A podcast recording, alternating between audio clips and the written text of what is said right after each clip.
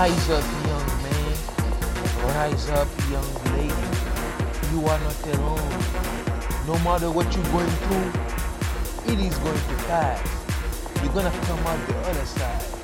Keep shining. Hey everyone, welcome to another episode of You Are Not Alone podcast by Mamba Inspire Brand. Like the title suggests, the purpose of this podcast is to help people out there who are going through unimaginable struggles know that they are not alone and believe that they will come out on the other side. Ladies and gentlemen, we have a very special guest with us today, Michelle. Thank you so much for giving us your time. I know it's a Thursday night, right? And exams is around exam time, right? But you gave us your time. I am It's so happy eight to be o'clock p.m. at the moment, and people are struggling. But you gave us your time. Thank you so much for doing No that. problem at all.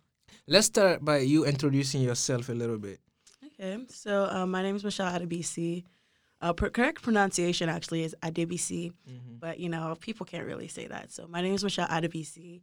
Um, I'm a third year civil engineering major at the University of Texas, um, and I'm here because Mamadou really wanted me on his show, and I'm so happy to be here. I'm really excited for the conversations we're about to have. I have no idea what's about to happen, so I'm excited. Nobody does. Nobody does.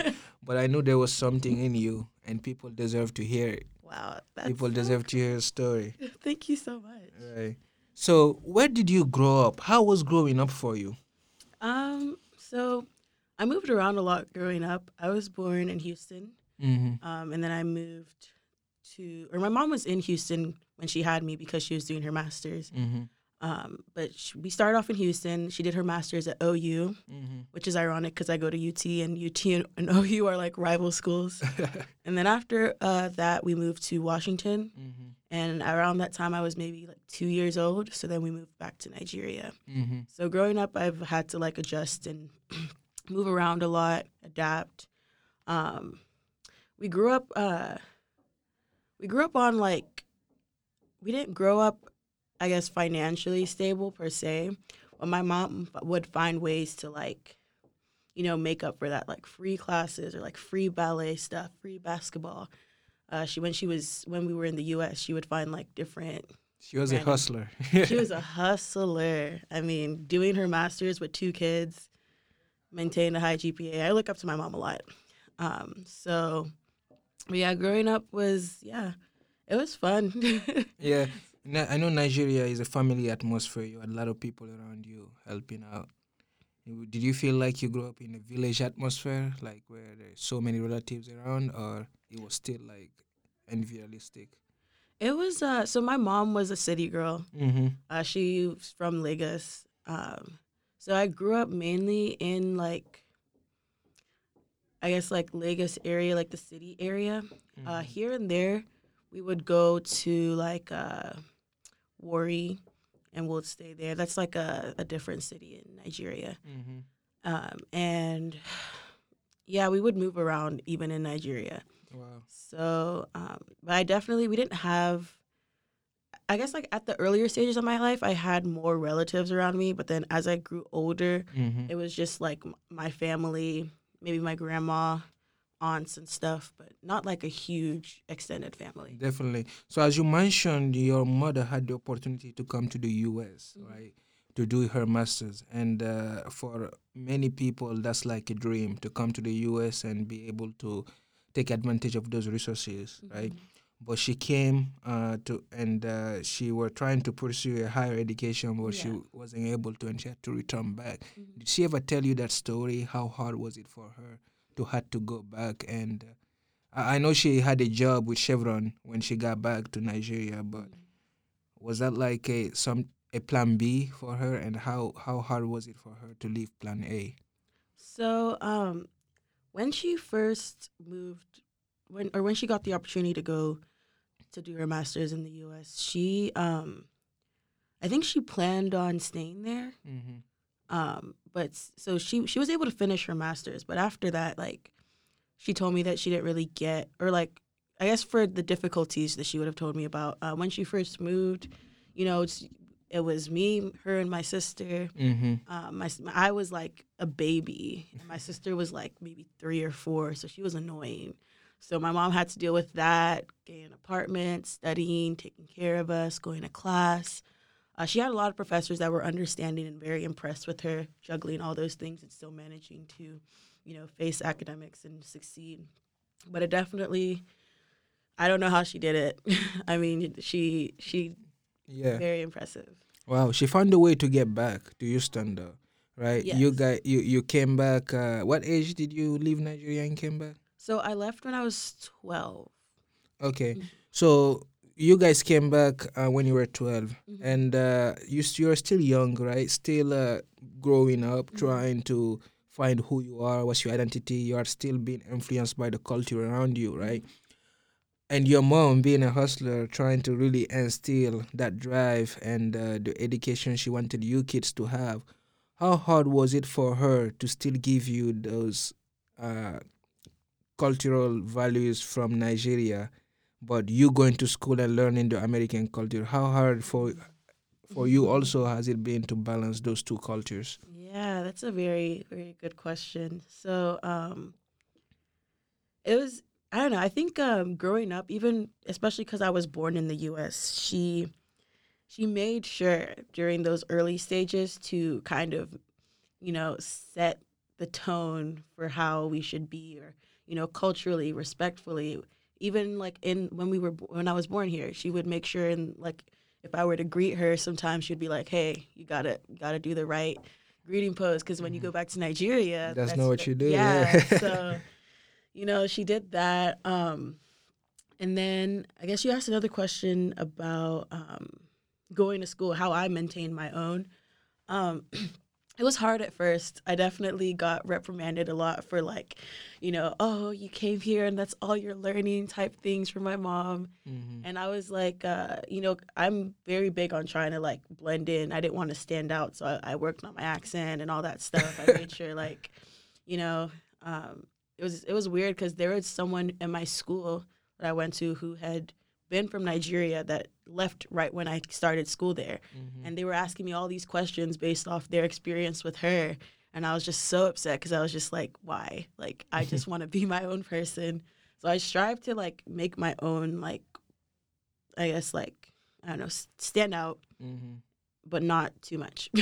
For sure. yeah. For sure. So, at the age of 12, same age I also came to the US, but at the age of 12, you came from Nigeria, Yeah. right? And I'm sure you stood out being coming from Africa, right? Yeah. And how hard was it for you to adapt to that new environment and what kind of, how to call it, uh, challenges was being thrown at you, especially for those kids who wanted to really test you and see? oh, you know, I think the way you're asking this question is like you already know, like yeah, any stories? yeah, there was a lot. I remember. Well, firstly, they already had the assumption that I was younger Mhm. than most, and I was like, okay, I'm not gonna answer these questions directly because that's annoying. Other things that happened was like. They'd ask me, "Oh, do y'all have Wi-Fi in Nigeria?" You know, they're just these young boys just trying to be funny, and I'm just not. Mhm. It was just so annoying. But um, they would be like, "Oh, did you have to ride a camel to school?" Or like, they would ask me, uh, "Do y'all worship goats or something?" I just like, I had friends, but you know, there were obviously those annoying like fourteen-year-old boys trying to, I guess, gain clout or something. Mhm. But they always wanted to play around with like where I'm from, who I am, as much as I didn't put that out there too much. Mhm. So, and I, I guess like a good context would be so where I went to school because my mom was able to um was was we were in Houston or Louisiana actually at that time when I first moved. We were in Louisiana uh, because my mom got moved by her job in Nigeria. Mhm. So they were able to pay for most of our school. Mhm. So I went to a private Christian school in Louisiana filled with all these like I mean it was a great school, but it was just very culturally um I guess I would say lacking. It was mainly uh predominantly white people in Mhm. my school. So they were very like ignorant and they didn't really especially because they were young. I would say mainly because they were young. They just didn't have They didn't of know. experience. They yeah, didn't know. people. How did you How did you take that? Though? Do you did you like take some opportunity to teach them, or you like I just need to get away? I did actually try to teach them. I was very, um, especially when I think about it now, I was very patient with them because Mhm. the people I remember I would call my friends were, you know, people that would like, you know, joke around about things that I wouldn't necessarily find funny. But because, you know, I think also coming from Nigeria, I didn't really understand how rude like it could be because I, you know, I came from Nigeria, a place where there racism is more like tribalism. of course, yeah. So when I came here and I was being, you know, all the, um, I guess the word is, what's that word with the aggressions? Um, Imposter syndrome, intimidation. wait, no, actually it's um, microaggressions. All micro, I didn't understand those, so I kind of, I took them without knowing I was taking them. Yeah. So my response to the people I called my friends were just, you know, trying to explain like, hey, this is not, I don't like this. Um, don't ask me these kind of questions. Um, we don't worship cows in Nigeria. like, come on, like definitely. I have Wi-Fi. definitely so so one thing one thing uh the african known that in the african culture is that we are taught confidence right we are taught how to call it um the ability to be able to to believe in who you are to love your identity to love your culture right that's something when you see an african you know that person is african because he's he really deeply believe in his culture he love his culture you can't see through how he act and all of that.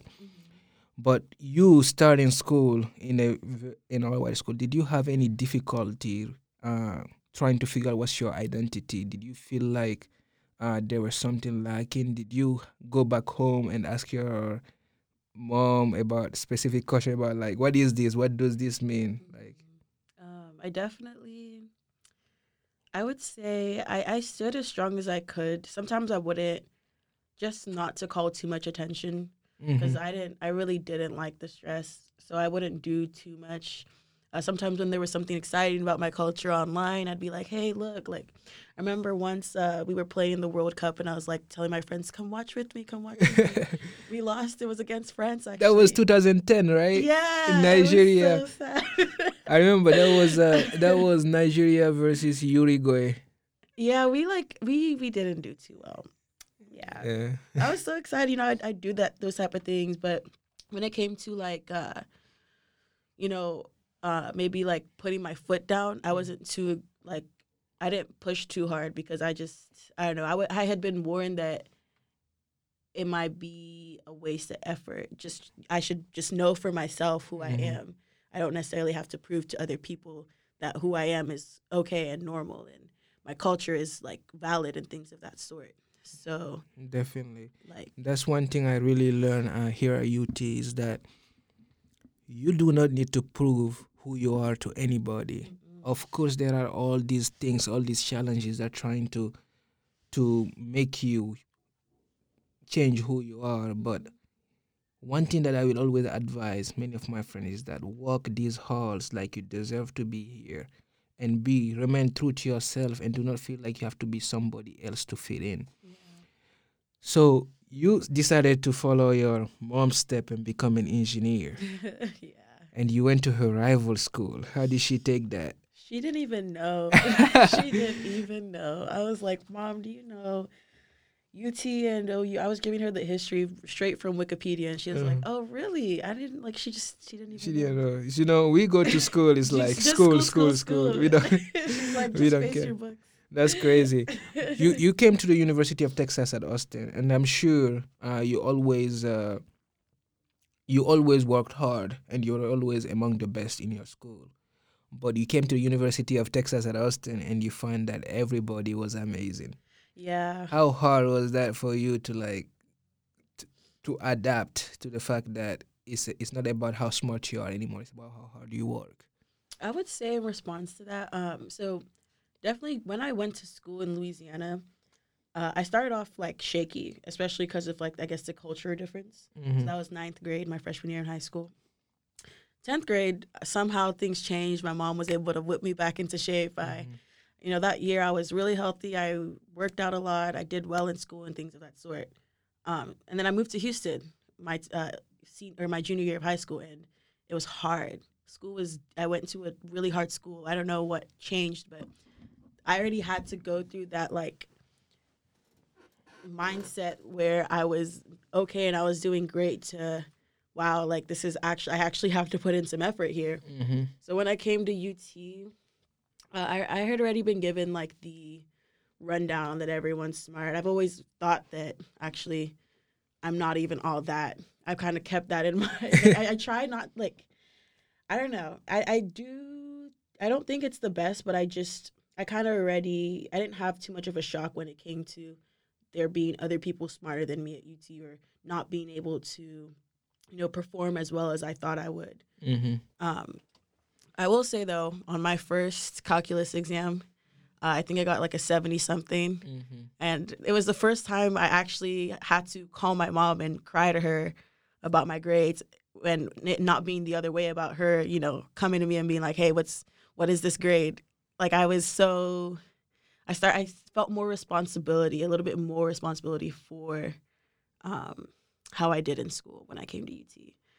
Um, so yeah. That's the funniest thing because the calculus, my first calculus grade, which was my first class, was where I was almost crying. Well, if you ask my sister, she'll say I was crying, but I, I'll say I was almost crying to my uh, uncle, trying trying to make sure that he punished me, you know, by cursing me out. But Mhm. for some reason, for the first time, he understood.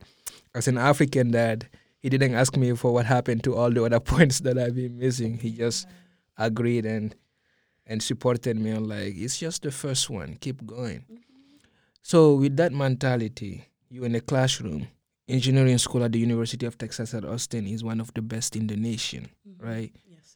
You come in as a freshman with so many people, but you find out that you are one of the only one. I know you had that experience in your high school, right? Mhm. You are a woman and you are African American. Mhm.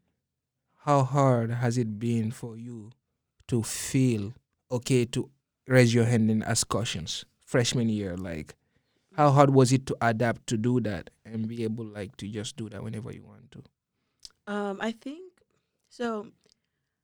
I don't like because okay, when I I've answered this question before, without the intention of being or sounding like, oh, I don't have problems or anything. Mm-hmm. But I did. I, I guess like maybe the first few weeks, I was scared of that. But my calculus professor gave me, or we he gave us the room.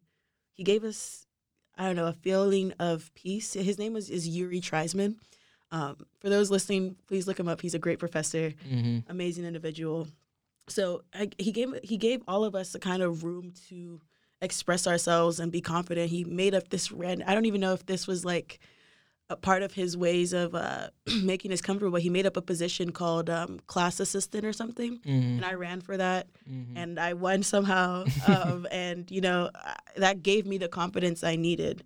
I guess in other classes, I would say that um, they were huge. I had a chemistry class, so it was like 300 people, and I just knew it was a waste of time to even try to put my hand up. Like I just felt like it, I just didn't want to take out of her time teaching. I felt like other people would be upset, and Mm. then um, it definitely.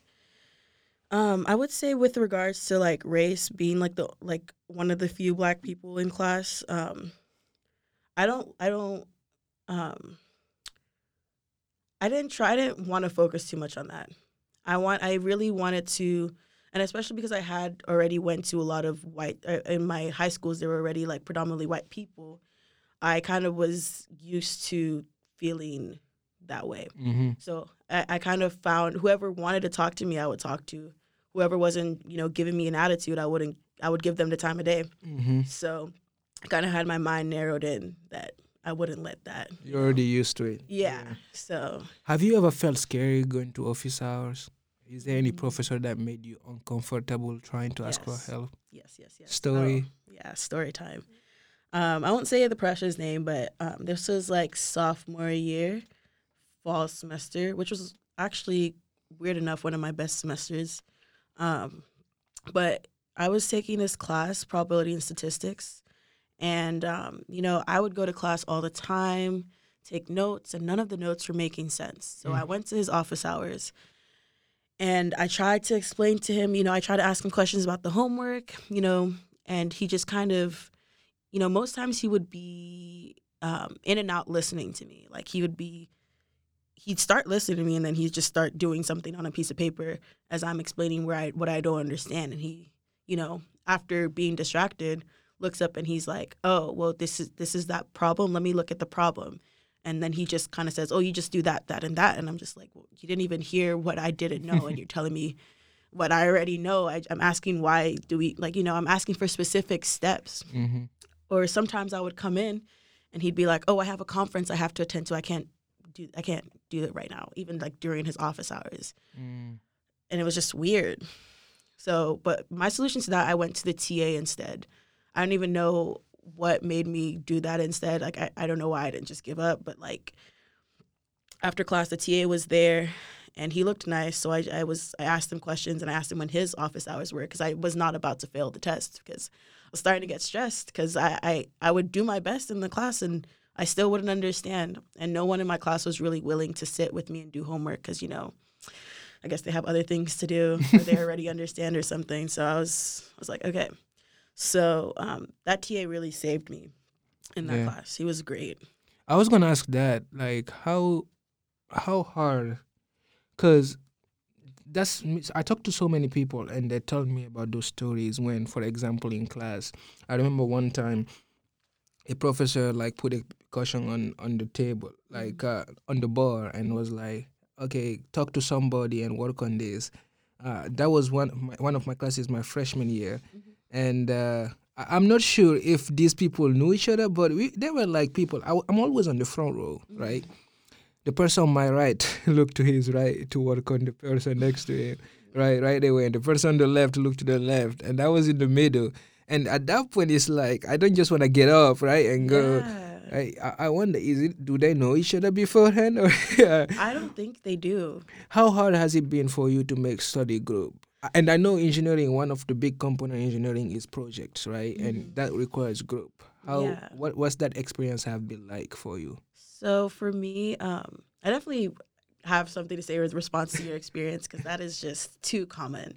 but um, uh, I had a, I was in Ramshorn, Mm-hmm. so I had like a fig, and we kind, I just kind of like, I don't like to put in too much effort with people. If they're not into it, I can kind of sense it from the beginning, and I don't like, you know, ask. Another thing you learn from being African. Yeah, you just can't. I just can't be wasting your energy on things that aren't important. So um, I was like, okay, let's study, and I made a pretty good friend group, or I guess like study group, because we were in a lot of the same GE, which is like um, kind of supplemental courses that are there to support you in your first year, or, or I guess like when you're taking um, certain engineering classes, just to give you a little bit su- more support. Um, and we had a lot of the same GEs, so I would just kind of study with them. They were really nice, respectful. They were also some of them were minorities as well, and there was other like you know white people who were in my groups, and they were also normal, decent people. Mm-hmm. So I think that really gave me a, a leg up because I, I had already People like, you know. structure yeah structure to give me a study group so but um with regards to that thing you said i think some people are just kind of i don't even some i try to understand why they do what they do Mhm. in those types of situations i think it, it might be intimidation i don't know but sometimes you like i do notice that when it times it comes time to group work i'm always even if I'm in the middle, I'm at the center. Or uh, sorry, even if, if I'm at the center, I'm I'm at the edge. Like they they don't like converse directly with me. Mm-hmm.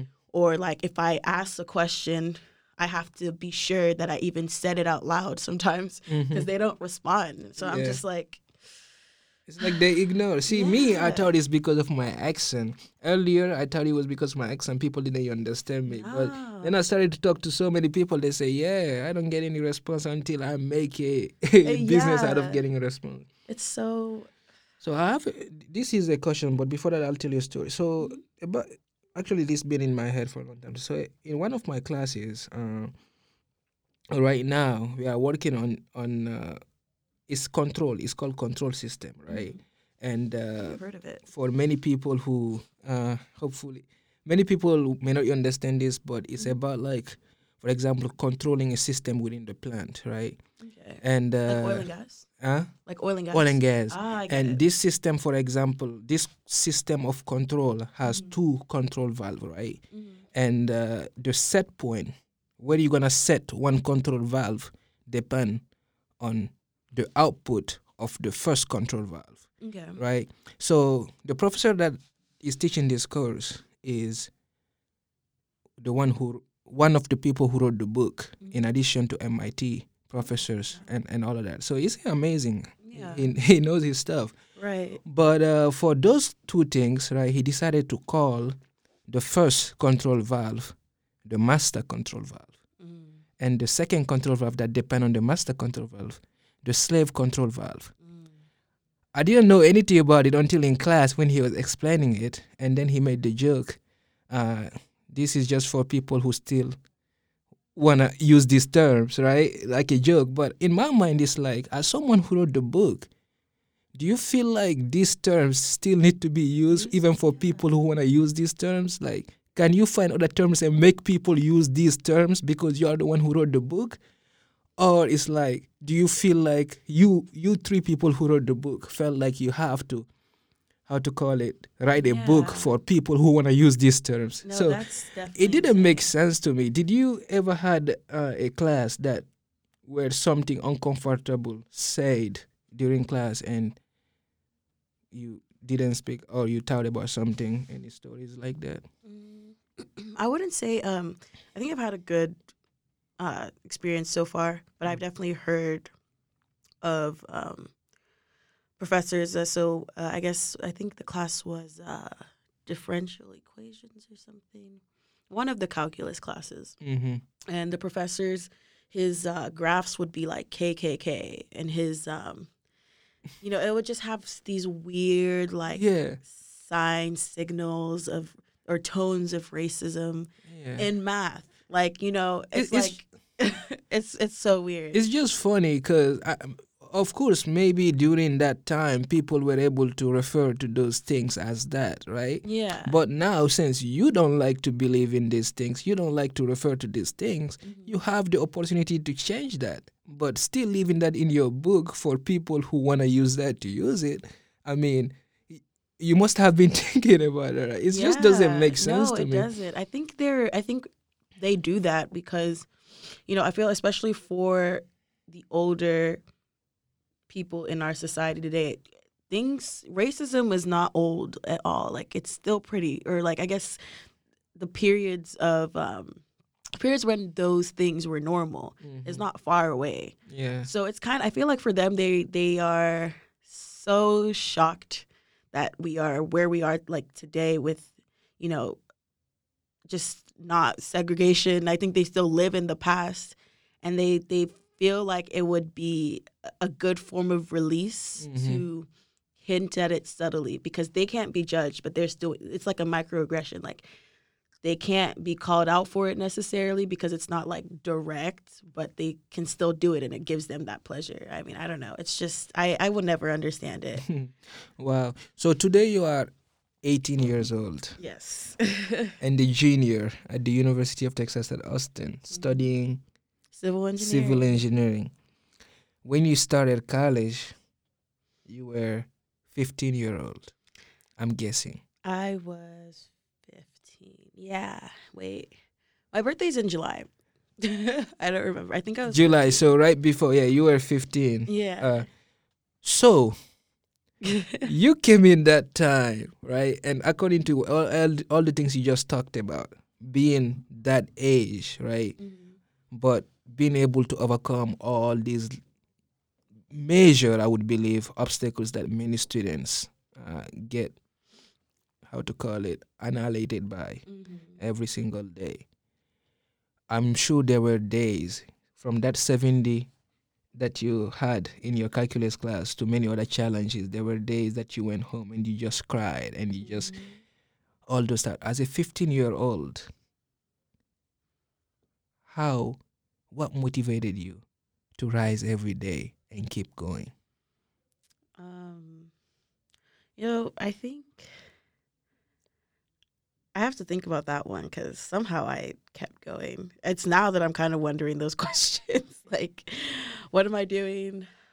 I need better motivation. I think my motivation back then was um, Did you see yourself as everybody's age? Like you felt like you just I in the had group. to. Yeah. I had to. you didn't even think It that could oh not be an excuse for all me. these people are older than me. Yeah, because I think from the beginning, actually, ever since I moved to the U.S., especially, I could not.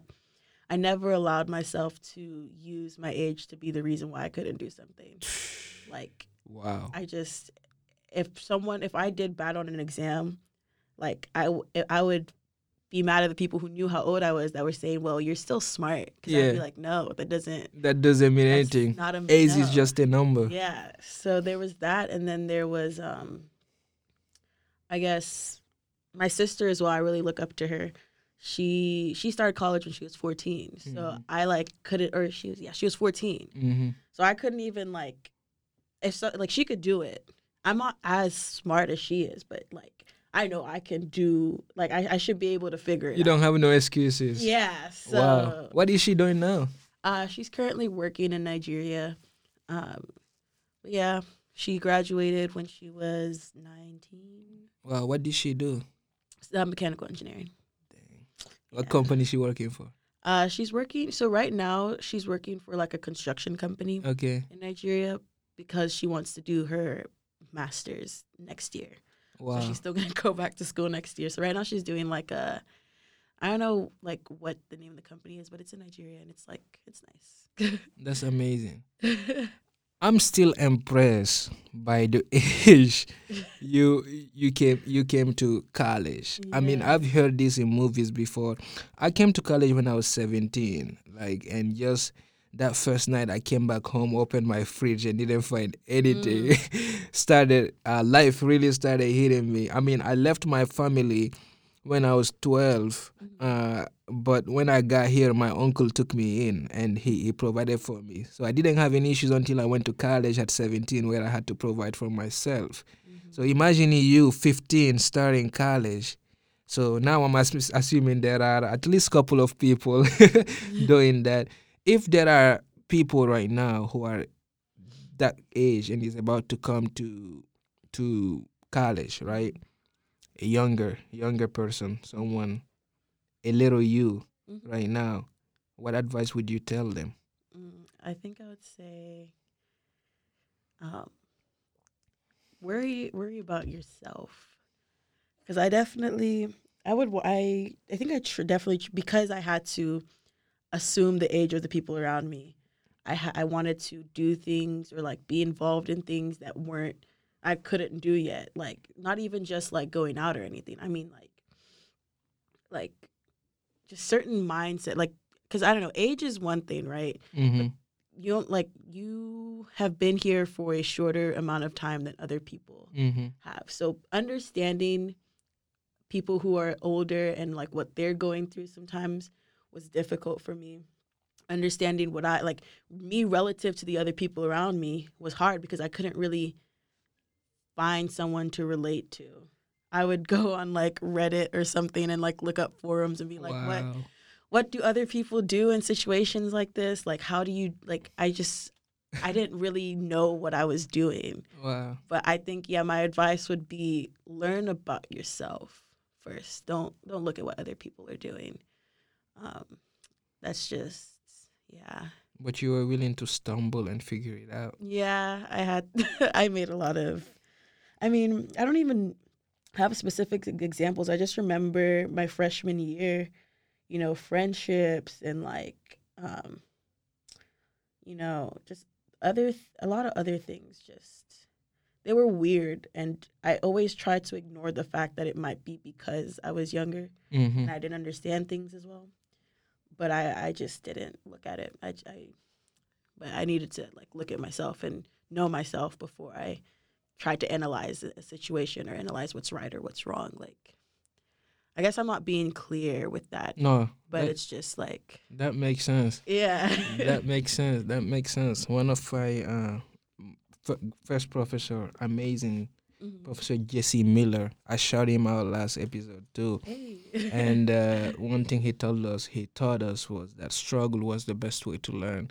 I remember one time he gave us this amazing problem, right? And he gave us time to work on it. We work, we work, we work, we work. We ask him questions, then he answered the questions to the best of his ability. It was an amazing problem. Mm-hmm. After 20 minutes, we decided to ask him. We, we decided to give up and ask him what was the answer. He told us there's no answer. then he said, I just wanted you to see how far you're willing to struggle through this. And I'm kind of glad you guys did for 20 minutes. Some people give up after five. Right? Struggle is the best way to learn. And when you learn through struggle, it's something that you never forget. Mm-hmm. Right? Well, thank you so much, Michelle, for giving us your time. Yeah, this was an amazing well- interview. I wish it could be longer. Your story is pretty amazing. Thank you. And uh, it's an inspiration to see you still standing. Thank you so much. That means a lot. For sure. So there you have it, people. Thank you so much for tuning into the Mamba Inspire You Are Not Alone podcast. We have another great story next episode. Make sure you subscribe to our YouTube channel, Twitter, and Instagram for updates. Look up Mamba Inspire.